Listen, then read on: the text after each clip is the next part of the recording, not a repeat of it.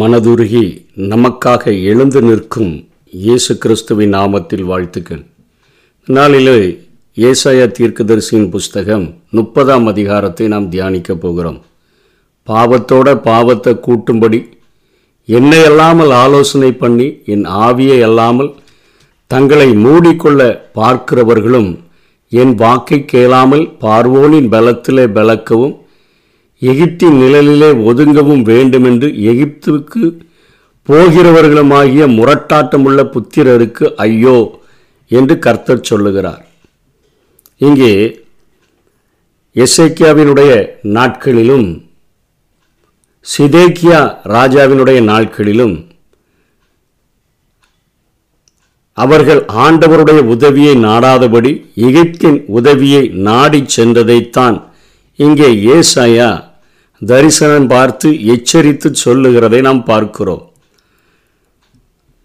பாவத்தோட பாவத்தை கூட்டும்படி என்னை அல்லாமல் ஆலோசனை பண்ணி என் ஆவியை அல்லாமல் தங்களை மூடிக்கொள்ள பார்க்கிறவர்கள் என்று சொன்னால், இன்றைக்கு ஆண்டவர் தன்னுடைய ஜனங்களை தனக்கென்று வேறு பிரித்து தன்னை சார்ந்து வாழ வேண்டும் என்கிற காரியத்தை கொடுத்து, விசுவாசிக்கிறவன் பதறான் என்கிற ஒரு நம்பிக்கையையும் கொடுத்து, பரீட்சிக்கப்பட்டதும் விலையேறப்பெற்றதும் திட அஸ்திவாரம் உள்ளதுமான அந்த மூளைக்கல்லாகிய அந்த சீயோனை நம்பி வாழும்படியாக அழைக்கப்பட்டிருக்கிற அந்த ஜனங்கள் உலகத்தை நம்பி, உலகத்தினுடைய பலத்தை நம்பி, உலகத்தினுடைய உதவியை நம்பி அவர்கள் செல்லும் பொழுது அது அவர்களுக்கு ஒரு எச்சரிப்பாக கொடுக்கப்படுகிறதை இங்கே ஏசாயாவினுடைய தீர்க்க தரிசனங்களிலே நாம் கண்டுகொள்ள முடிகிறது. அப்படி போகிறவர்களை வேதம் எப்படி அழைக்கிறது?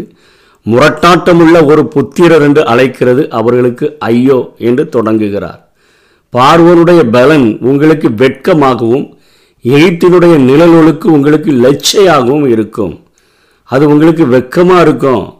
இனி இவ்வளோ பெரிய ஆண்டவரை வச்சுட்டு உலகத்தில் இருக்கிறவனையும் உங்களில் இருக்கிறவர் பெரியவர் என்கிற காரியத்தை அறிந்த பின்பு இந்த உலக பலத்தை நம்பி போகிற காரியங்கள் நமக்கு வெட்கமாக, அந்த நிழலொதுக்கு உலகத்தின் நிழலொதுக்கில் நான் வாழ்ந்து விடுவேன் என்று சொல்லுகிற காரியங்கள் நமக்கு லட்சையாக இருக்கும் என்று சொல்லி இங்கே ஏசாயா எச்சரிக்கிறார். அதே போல தான் இன்றைக்கு விசுவாசிகள் என்று பெயர் பெற்றிருக்கிற நாமும் ஆண்டவரை விசுவாசிக்கும்படியாக விசுவாசிகளாக அழைக்கப்பட்டிருக்கிறோம். ஆனால் ஏதோ ஆண்டவரை ஆராதிக்கிறதற்கு மட்டும்தான் அவர். ஆனால் என்னுடைய உலக வாழ்க்கையை நடத்துகிறதற்கு நான் இந்த உலக மக்களின் உதவியை நாடித்தான் ஆக வேண்டும், அவர்களுடைய பலத்தில் தான் நான் வாழணும், அவர்களுடைய ஆலோசனையில் தான் நான் நிற்கணும் அப்படின்னு சொன்னால், நம்மை பார்த்து வேதம் முரட்டாட்டமுள்ள புத்திரர் உங்களுக்கு ஐயோ என்று சொல்லுகிறது. சகரியா நான்கு ஆறில் சகரியா இப்படியா எழுதுகிறார், பலத்தினாலும் அல்ல பராக்கிரமத்தினாலும் அல்ல என்னுடைய ஆவியினாலே ஆகும். இந்த வசனங்கள் நாம் ஆராதிக்கும் பொழுது மற்ற ஜெபங்களிலே சொல்லுகிறது வழக்கம். ஆனால் நம்முடைய வாழ்க்கையிலே அப்பியாசப்படுத்த வேண்டும் என்று சொல்லி நம்மை அழைத்த தேவன், நம்மை பிரித்தெடுத்த தேவன் நம்மேல் அதை மிகவும் அதிகமாக நம்மில் எதிர்பார்க்கிறதை பார்க்க முடியும். அவர்கள் இன்னும் அதிகமாக என்ன செய்கிறார்கள், அங்கே தங்கள் சகாயத்துக்கும் பிரயோஜனத்துக்கும் உதவாமல் வெட்கத்துக்கும் நிந்தைக்குமே உதவும் ஜனத்தினாலே அவர்கள் வெட்கப்படுவார்கள் என்று சொல்லிவிட்டு தெற்கே போகிற மிருக ஜீவன்களின் பாரம் என்று சொல்லி அவர் சொல்லுகிறார், துஷ்ட சிங்கம், கிளச்சிங்கம், விரியன் பாம்பு, பறக்கிற கொல்லிவாய் சர்ப்பம், இவைகளெல்லாம் வருகிற ஒரு பாதை, அவ்வளோ ஆபத்தான ஒரு பாதையின் வழியாக நெருக்கமும் இடக்கமும் அடைய செய்கிற ஒரு தேசம் எகிப்தை குறித்து இப்படியாய் சொல்லுகிறார். அவர்கள் டிராவல் பண்ணி உதவி கேட்டு போகிற, இங்கே ஆசிரியர்கள் படையெடுக்கிற மாதிரி வந்தாங்கன்னா, இந்த பிரச்சனைகள் வருகிறது போல தோன்றிச்சுன்னா இவங்க என்ன செய்கிறாங்க, இப்படிப்பட்ட ஒரு கடினமான பாதையை பயன்படுத்தி எகிப்துக்கு போய் அங்கே நெருக்கமும் இடுக்கமும் அடைய செய்கிற ஒரு தேசம்.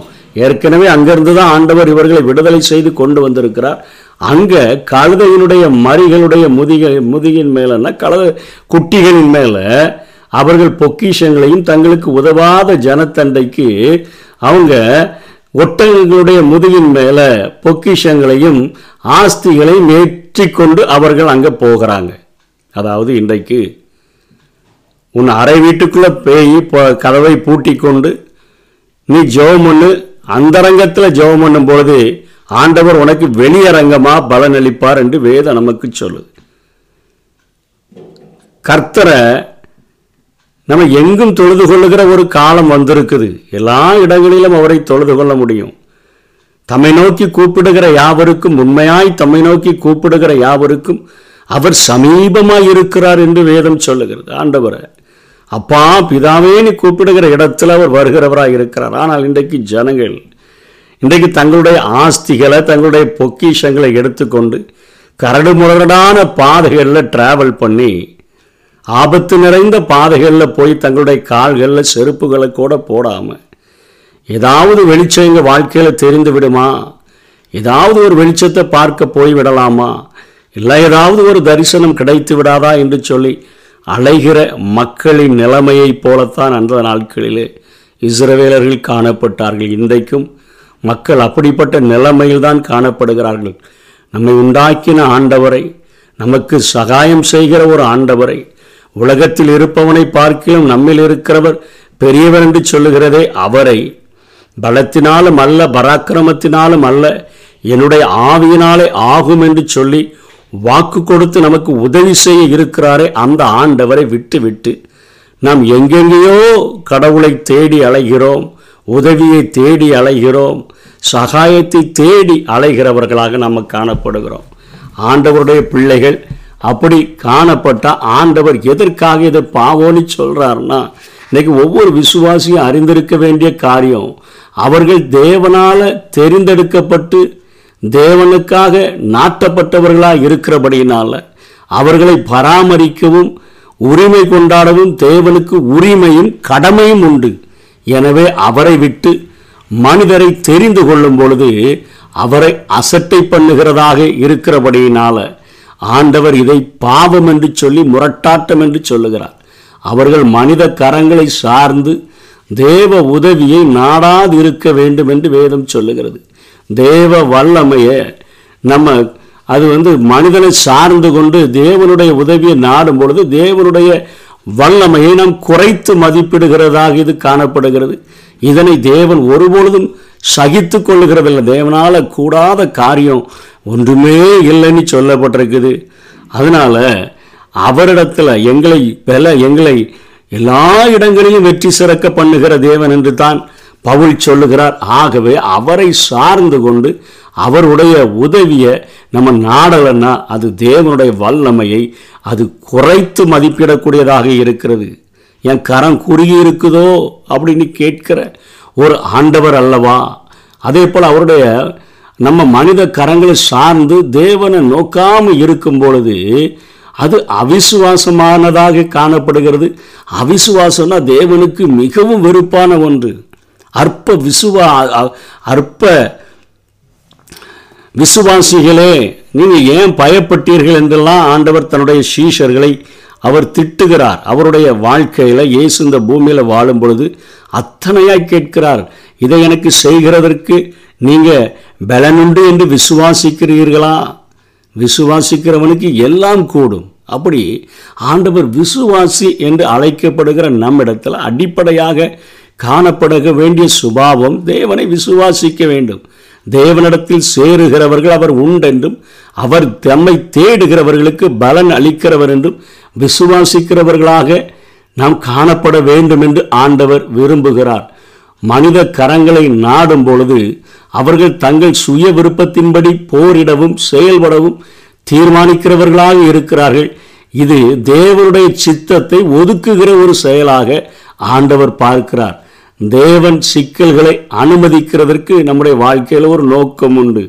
அனைத்தையும் நன்மைக்கு ஏதுவாக வடிவமைக்கக்கூடிய அவர் சிக்கலில் தேவனை நோக்கி பாராது மனித உதவிகளை நாடி தீர்வுகளை அணுகும் போது மனிதர் தங்கள் சுய தீர்மான சுதந்திரங்களை தவறான நிறை நிலையில் பயன்படுத்தி கெட்டுப்போக வாய்ப்பு உண்டாகக்கூடியதாக இருக்கிறது. தேவன் எதிர்பார்க்கிற மனம் திரும்புதலை அது மறுதளிக்கக்கூடியதாக இருக்கிற சில பிரச்சனைகளை, போராட்டங்களை ஆண்டவர் நமக்கு அனுமதிப்பது அவருடைய சித்தத்தை நம்மிலே பூரணமாக அவர் செயலாற்றி நம்மை உருவாக்க நினைக்கிறார். ஆனால் நாம் அதிலிருந்து வேற காரியங்களை பயன்படுத்தி தப்பிச் செல்ல நினைக்கும் பொழுது நம்முடைய சுய தீர்மான சுதந்திரங்களை நம்ம தவறான நிறை நிலையில் பயன்படுத்தும் பொழுது நம்ம கெட்டு போகிறதற்கான வாய்ப்புகள் நம்முடைய வாழ்க்கையிலே உண்டாகக்கூடியதாக இருக்கிறது. நமது சிக்கலில் நம்ம யாரை தேடுகிறோம், தேவனையா இல்லை மனிதனையா என்று சொல்லித்தான் இன்றைக்கு ஆண்டவர் நம்மை கேட்கக்கூடியவராக இருக்கிறார். ஏசாயா முப்பதாம் அதிகாரம் ஏழாம் வசனத்தில், நீ சும்மா இருந்தால் போதும் அதுவே எனக்கு பலன் என்று சொல்லுகிறார். ஆனால் மக்கள் நிலை எப்படி காணப்படுதுன்னா, ஒன்பதாம் வசனத்தில், அவர்கள் கலகமுள்ள ஒரு ஜனங்களாக பொய் பேசுகிற பிள்ளைகளாக இருக்கிறபடினால ஆண்டவர் சொல்கிறாரு, பிற்காலத்துக்கு உதவுகிறதற்காக இதை ஒரு பலகையில் எழுதி புஸ்தகத்தில் வரைந்து வை. அடிக்கடி ஓடிடுறான், என் பலத்தை நாடாமல் எகிப்துக்கு எகிப்துக்கு கடினமான பாதைகளாக இருந்தால் கூட தன்னுடைய ஆஸ்திகளையும் பொக்கிஷங்களையும் அங்கே கொண்டு போய் படைச்சி எனக்கு உதவி செய்யுங்க உதவி செய்யுங்கன்னு கேட்குறான். அது அவனுக்கு நிந்தையாக இலச்சையாகத்தான் முடியுமே ஒழிய பணம்தான் போகுமே ஒழிய உதவிகள் கிடைக்க போவதில்லை. அதனால் இதை இவனுக்கு உணர்த்தி வைக்கும் வண்ணமாக இவனுக்கு எழுதிவை என்று சொல்லுகிறதை பார்க்கிறோம். அவர்களுடைய புத்திரர்கள் எப்படி இருக்கிறாங்கன்னா, தரிசனம் வேண்டாம், பத்தாம் வசனத்தில் இதமான சொற்களை மட்டும் நீங்கள் எங்களுக்கு உரைத்தா போதும், எங்களுக்கு தரிசனத்தை சொப்பனத்தெல்லாம் நீங்கள் எங்களுக்கு சொல்லி எங்களை எச்சரிக்காதுங்க. அதாவது பரிசுத்தம், சுத்திகரிப்பு, பாவ அறிக்கையே பேசிக்கிட்டே இருக்காதுங்க. ஏதாவது கர்த்தர் உன்னை கைவிடுவதும் இல்லை, அவர் உன்னை விட்டு விலகுவதும் இல்லை, இப்படிப்பட்ட காரியங்களை சொல்லுங்கள், அது போதும்னு தான் அன்னைக்கு சொல்லிட்டு இருந்திருக்கிறாங்க. அதே போல தான் இன்றைக்கும் ஜனங்கள் தங்கள் சுய இச்சைகளுக்கேற்ற போதகர்களை அவர்கள் சேர்த்து கொண்டு அவர்கள் எப்படிப்பட்ட காரியங்களை செய்கிறார்கள். கேட்கிறதற்கு, சத்தியத்தை கேட்கிறதற்கு அவர்களுக்கு மனதில் ரெண்டு தீமோத்தேயு நாலாம் அதிகாரம் மூன்றாம் வசனம் நாலாம் வசனத்தில் பார்க்கிறோம், சத்தியத்திற்கு செவியை விலக்கி கட்டுக்கதைகளுக்கு சாய்ந்து போகிற ஜனங்களாக அவர்கள் வாழ்கிறார்கள் என்று பவுல் எச்சரிக்கிறதை பார்க்கிறோம். நீங்கள் மனம் திரும்பி அமர்ந்திருந்தால் ரட்சிக்கப்படுவீர்கள், அமரிக்கையும் நம்பிக்கையுமே உங்கள் பலனாயிருக்கும். நீ குதிரை மேலே வாகனங்களின் மேலே ஏறி ஓடிப்போவோம் என்றான்னு சொன்னால், ஓடினால் துரத்துகிறவர்களினுடைய வேகமும் அதிகமாகும் என்று பதினாறாம் வசனத்தில் ஏசாயா எச்சரிக்கிறார். எப்படி ஓடுகிற நாயை கண்டா விரட்டுகிற நாய்க்கு கொண்டாட்டமாக இருக்குமோ, அதே போல் நீ பயந்து பயந்து பயந்து ஓடி ஓடி ஒளிஞ்சான்னு சொன்னால் விரட்டுகிறவர்களாகி சத்ருவுக்கு அத்தனை கொண்டாட்டமாக இருக்கும் என்று சொல்லி இங்கே ஏசாயா சொல்லிட்டு அருமையான ஒரு வாக்கு தத்துவத்தை ஏசாயா முப்பதாம் அதிகாரம் பதினெட்டாம் வசனத்தில் சொல்லுகிறார். ஆனாலும் உங்களுக்கு இறங்கும்படி கர்த்தர் காத்திருப்பார், அவர் எப்போவுமே ரெடியாக இருக்கிறார். தம்மை நோக்கி கூப்பிடுகிற யாவருக்கும், உண்மையாய் தம்மை நோக்கி கூப்பிடுகிற யாவருக்கும் அவர் சமீபமாக இருக்கிறார். உங்கள் மேல் மனதுருகும்படி எழுந்திருப்பார். கர்த்தர் நீதி செய்கிற தேவன், அவருக்கு காத்திருக்கிற அனைவரும் பாக்கியவான்கள் என்கிற ஒரு ஆழமான வாக்கு தத்துவத்தை கொடுக்கிறார். ஒரு இளைய குமாரன் மனம் திரும்பி வரும் பொழுது அவன் மேலே மனதுருகி அவன் மேலே ஒவ்வொரு நாளும் எதிர்பார்த்து வழி மேலே வெளிபத்து காத்திருக்கிறவராக இறங்கும்படி காத்திருக்கிற ஒரு ஆண்டவர் உங்கள் மன மேலே மனதுருகும்படி எழுந்திருப்பார். ஓடி வந்து நீ என்ன நிலைமையில் வந்தாலும், எப்படிப்பட்ட நாற்றமுள்ளவனாக வந்தாலும், நடக்க முடியாமல் தள்ளாடி வந்தாலும் தன்னுடைய மார்போடு அணைத்து கொள்ளும்படியாய் அவர் இருக்கிறார். கர்த்தர் நீதி செய்கிற தேவன், அவன் நம்முடைய பாவமாக பாவமான நாற்றத்தை எல்லாம் நம்மை விட்டு அவருடைய இரத்தத்தினால் கழுவி பரிசுத்தப்படுத்தி நமக்கு உதவி செய்யும்படியா. என்ன ஒரு வேலைக்காரனா வைத்து கொள்ளுங்கன்னு சொல்லி கேட்டால் கூட, இல்லைப்பா நான் உன்னை என்னுடைய மகன் மரித்தான் திரும்பவும் உயிர்ப்பிக்கப்பட்டான் என்று சொல்லி ஒரு மிகப்பெரிய சந்தோஷமான விருந்தை அளிக்கிற ஒரு தகப்பன் என்கிறது போல ஆண்டவர் நம்முடைய வாழ்க்கையில் நீதி செய்கிறவராக அவருக்கு காத்திருக்கிற யாவரும் பாக்கியவான்கள். அவரோடு கூட வாழ்கிற, அவரோடு கூட நடக்கிற, அவருடைய கிருபைகளை பெற்று இந்த உலகத்தில் அவரை போல பிரகாசிக்கிற ஒரு வாழ்க்கையை தரும்படியாக விரும்புகிறபடியினால அதை பெற்றுக்கொள்ளுகிற நாம் ஒருவரும் ஒவ்வொருவரும் பாக்கியவான்கள் என்று சொல்லி வேதம் சொல்லுது. அதுக்கப்புறம் முப்பதாம் அதிக வச அதிகாரத்தில் பத்தொம்போதுலேருந்து முப்பத்தி மூணு வரை ஆயிரம் வருட அரசாட்சியை குறித்து இங்கே ஏசாயா பேசுகிறார். எருசலேமில் வாசமாயிருத்தலை வாசமாயிருப்பார்கள். அழுது கொண்டிராய், உன் கூப்பிடுதலினுடைய சத்தத்துக்கு அவர் உருக்கமாக இறங்கி கேட்ட உடனே உனக்கு மறு உத்தரவு தந்துருவார், பதிலளிப்பார். உன் போதகர்கள் இன்னும் மறைந்திருக்க மாட்டாங்க. இருபத்தி ஓராம் வசனத்தில் வலதுபுறம் இடதுபுறம் சாயும்போது வலியுதுவே இதில் நடக்கிற சத்தத்தை கேட்ப, நீ விக்கிரகத்தை வஸ்திரத்தை எரிந்து விட்டு சீ போ என்கிறது போல எரிந்து போடுவாய். செழிப்பான விளைச்சல் உனக்கு உண்டாயிருக்கு. இந்த பூமியிலிருந்து சாபமும் எடுக்கப்பட்டு இன்னைக்கு நீ முள்ளையும் குறுக்கையும் அது முளைப்பிச்சிருத அந்த ஆயிரம் வருட அரசாட்சியில் செழிப்பான விளைச்சல் இருக்கும். உழுகிற எருதுவுக்கும் கழுதை குட்டி கழுதை மறிகளுக்கும், அதாவது கப்பிகளை தின்னுன்னா ருசியுள்ள தீவனங்களை அவைகள் சாப்பிடும். உன் காயங்களை கட்டி நீ உபத்திரவ காலத்தில் மகா உபத்திரவ காலத்தில் பட்ட வேதனைகளுக்கெல்லாம் ஆண்டவர் உன் காயங்களை கட்டி உன்னை குணமாக்குவார் என்று சொல்லி அந்த குணமாக்குகிற அந்த நாளை குறித்து சொல்லுகிறது. அந்த நாட்களில் ஆண்டவர் வருகிறதற்கு முன்பாக இஸ்ரவேல்களை இஸ்ரவேலரை மீட்கிறதற்கு முன்பாக இருபத்தி ஆறாம் வசனத்தில் சூரியனுடைய வெளிச்சம் ஏழு மடங்கு இப்போ இருக்கிறத விட அதிகமாக இருக்கும். சந்திரனுடைய வெளிச்சம் சூரிய வெளிச்சத்தை போல இருக்கும். நீங்கள் இருபத்தொன்பதாம் வசனத்தில் பண்டிகையை ஆசரிக்கிற நாளில் நீங்கள் ராத்திரியிலெல்லாம் பாடுவீங்களே, அதே போல் பஸ்காவை ஆசரித்து பாடுகிறது போல ஸ்தோத்திர பாட்டை பாடிதானே இயேசு கெத்செமனைக்கு போனார். அப்படிப்பட்ட பாடுகளை பாடல்களை நீங்கள் பாடுவீர்கள் என்று சொல்லிட்டு அங்கே முப்பத்தி ஒன்றில் முப்பதிலிருந்து முப்பத்தி மூணு வரை அந்தி கிறிஸ்துவனுடைய அழிவு அசீரியன் என்று சொல்லப்படுகிறது. இங்கே அந்தி கிறிஸ்துவை குறிக்கக்கூடியதாக இருக்கிறது. மகா சங்காரத்தின் நாள் என்பதை இங்கே ஏசாயா சொல்லுகிறார்.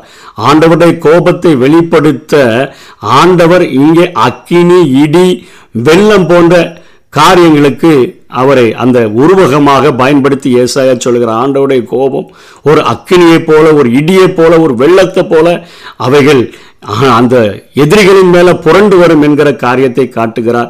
இங்கே தோப்பேத் என்கிற ஒரு வார்த்தையை பயன்படுத்துகிறார். முப்பத்தி மூன்றாம் வசனத்தில் இந்த இடத்துல மேலேகு என்ற தெய்வத்திற்கு குழந்தைகளை பலியிட்டு வந்தார்கள் அந்த நாட்களிலே. ரெண்டு ராஜாக்கள் இருபத்தி மூணாம் அதிகாரம் பத்தாம் வசனத்தில் ஒருவன் மேலேக்கு என்று தன்னுடைய குமாரனையாகிலும் குமாரத்தியாகிலும் தீக்கட பண்ணாதபடிக்கு அந்த இன்னும் புத்திரனின் பள்ளத்தாக்கில் இருக்கிற தோப்பேத் என்னும் ஸ்தலத்தையும் அவன் தீட்டாக்கி, அந்த தோப்பேத் என்கிற இடத்துல குழந்தைகளை தீக்கடக்க பண்ணி அவர்கள் பலியிட்டு வந்தார்கள். அந்த இடத்துல தான் ஆண்டவர் இங்கே முப்பத்தி மூணாம் வசனத்தில் சொல்லுகிறாரு, தோப்பேத் ஏற்கனவே ஏற்படுத்தப்பட்டது, ராஜாவுக்கு அது ஆயத்தப்படுத்தப்பட்டதுன்னா ராஜானா இங்கே அந்தி கிறிஸ்துவை குறிக்குது. அதை ஆழமும் விசாலமுமாக்கினார் வேகும்படி அக்கினி மிகுந்த விறகும் உண்டுனா வேதனை உண்டாக்குகிற இடமாக அதை மாற்றினார். கர்த்தருடைய சுவாசம் கந்தக தீயை போல அதை கொளுத்தும். அப்படியே அவருடைய சுவாசம் அதை தீயை கொளுத்தி அந்த அந்தி கிறிஸ்து அதற்குள்ள தள்ளப்படுவான் என்பது போல இங்கே நரகத்தை குறிக்கிற உருவகத்தை ஏசாயா இப்படிப்பட்ட காரியங்களினால் சொல்லி அவர் முடிக்கிறதை பார்க்கிறோம். இந்த அதிகாரத்தில் ஏசாயாவின் மூலமாக கர்த்தர் நமக்கு மனதுருகும்படி காத்திருக்கிறார். அவர் நமக்கு இரக்கம் செய்யும்படி எழுந்திருக்கிற ஒரு ஆண்டவராக இருக்கிறார். உலகத்தை நம்ப வேண்டாம், உலகத்தின் பலத்தை நம்ப வேண்டாம், உலகத்தின் கரத்தை நம்ப வேண்டாம். நம்பி நம்பி உன்னுடைய ஆஸ்திகளையும் பொக்கிஷங்களையும் நீ அழிக்க வேண்டாம். கரடுமுரடான பாதைகளில் டிராவல் பண்ணி நீ கடவுளை தேடி செல்ல வேண்டாம். நீ நீ உன் வீட்டுக்குள்ளே போய் உன் அரை வீட்டை பூட்டி நீ அந்தரங்கத்தில் உன் பிதாவை பார்த்தா அவர் உனக்கு வெளியரங்கமாய் பலனளிப்பார்.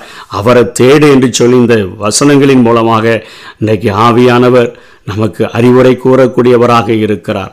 விசுவாசின்னு அழைக்கப்பட்டிருக்கிறோமே, தேவனிடத்தில் சேருகிறவன் அவர் உண்டென்றும் அவர் தம்மை தேடுகிறவர்களுக்கு பலனளிக்கிறவர் என்றும் விசுவாசித்து வாழ்ந்தோம் என்று சொன்னால் கர்த்தருடைய கரத்தினால் ஆசீர்வதிக்கப்பட்ட ஒரு பாக்கியமுள்ள சந்ததியாய் வாழுவோம். அப்படிப்பட்ட கிருபைகளை தேவன் நமக்கு தந்தருள்வாராக. ஆமென். கர்த்தரை நம்பினோர் பேரு பெற்றோர் சீயோன் மலை போல் உறுதியுடன் அசையாமல் இருப்பார்கள், அசையாமல் இருப்பார்கள்.